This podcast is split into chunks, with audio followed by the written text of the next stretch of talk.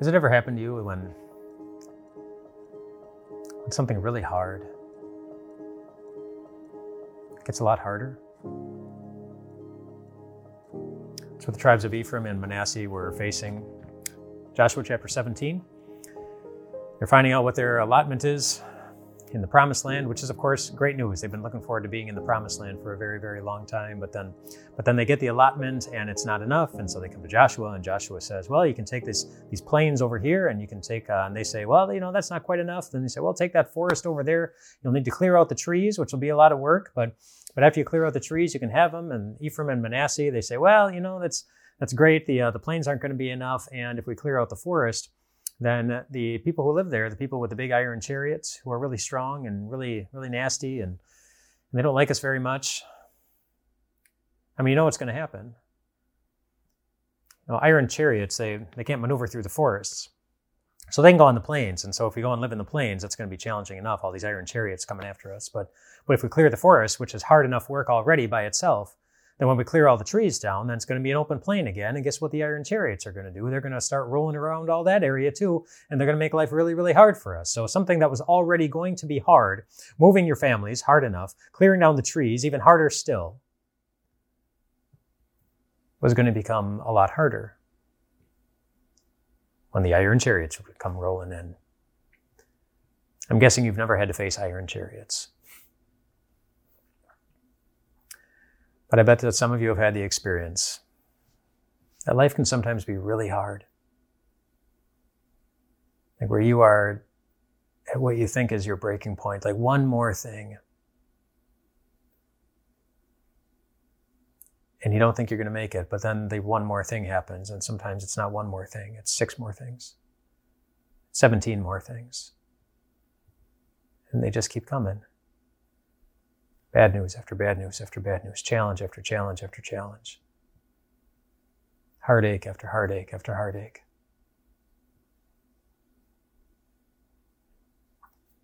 Imagine you could step outside yourself for a bit and give yourself advice. What would you tell yourself? Would you tell yourself to give up? Would you tell yourself to keep going? The Apostle Paul would tell you to keep going. At the end of 1 Corinthians chapter 15, he says, always give yourselves fully to the work of the Lord. Because we know that your labor in the Lord is not in vain. It doesn't say, we hope, kind of guess. Well, there's a good chance if you've been a good little boy or girl. He says, we know that all the work you do, all the acts of faith, all the acts of love, caring for the people around you, caring for yourself, that's all labor in the Lord. And he says it's going to be worth it in the end. It is. That's what it means. That's not in vain. You're not working for nothing. It's hard work. He knows that. It's labor. He calls it labor. Think of a woman in labor. That is, it's hard. But it's not in vain. And why does he say that? Well, God's promise is behind it. But it's God's promise that's behind it.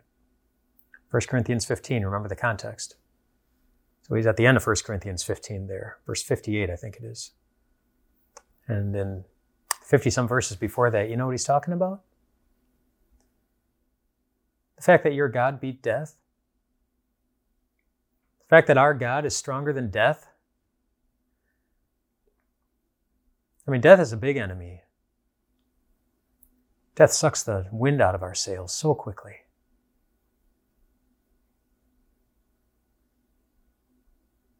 But Jesus rose from the dead. Jesus puts the wind back in our sails. He gives us strength. He gives us assurance. He gives us hope. He gives us confidence. And do you know how hard you needed to work in order for all those things to happen? You didn't. You didn't have to work at all. Jesus did it all. Jesus did it all. So that your tired body and your tired heart can rest. And the promise that whatever you got, whatever energy God gives, whatever you are able to do, it will be enough. God makes sure of it. Your labor in the Lord is not in vain. Ever. Rest well tonight, my friends.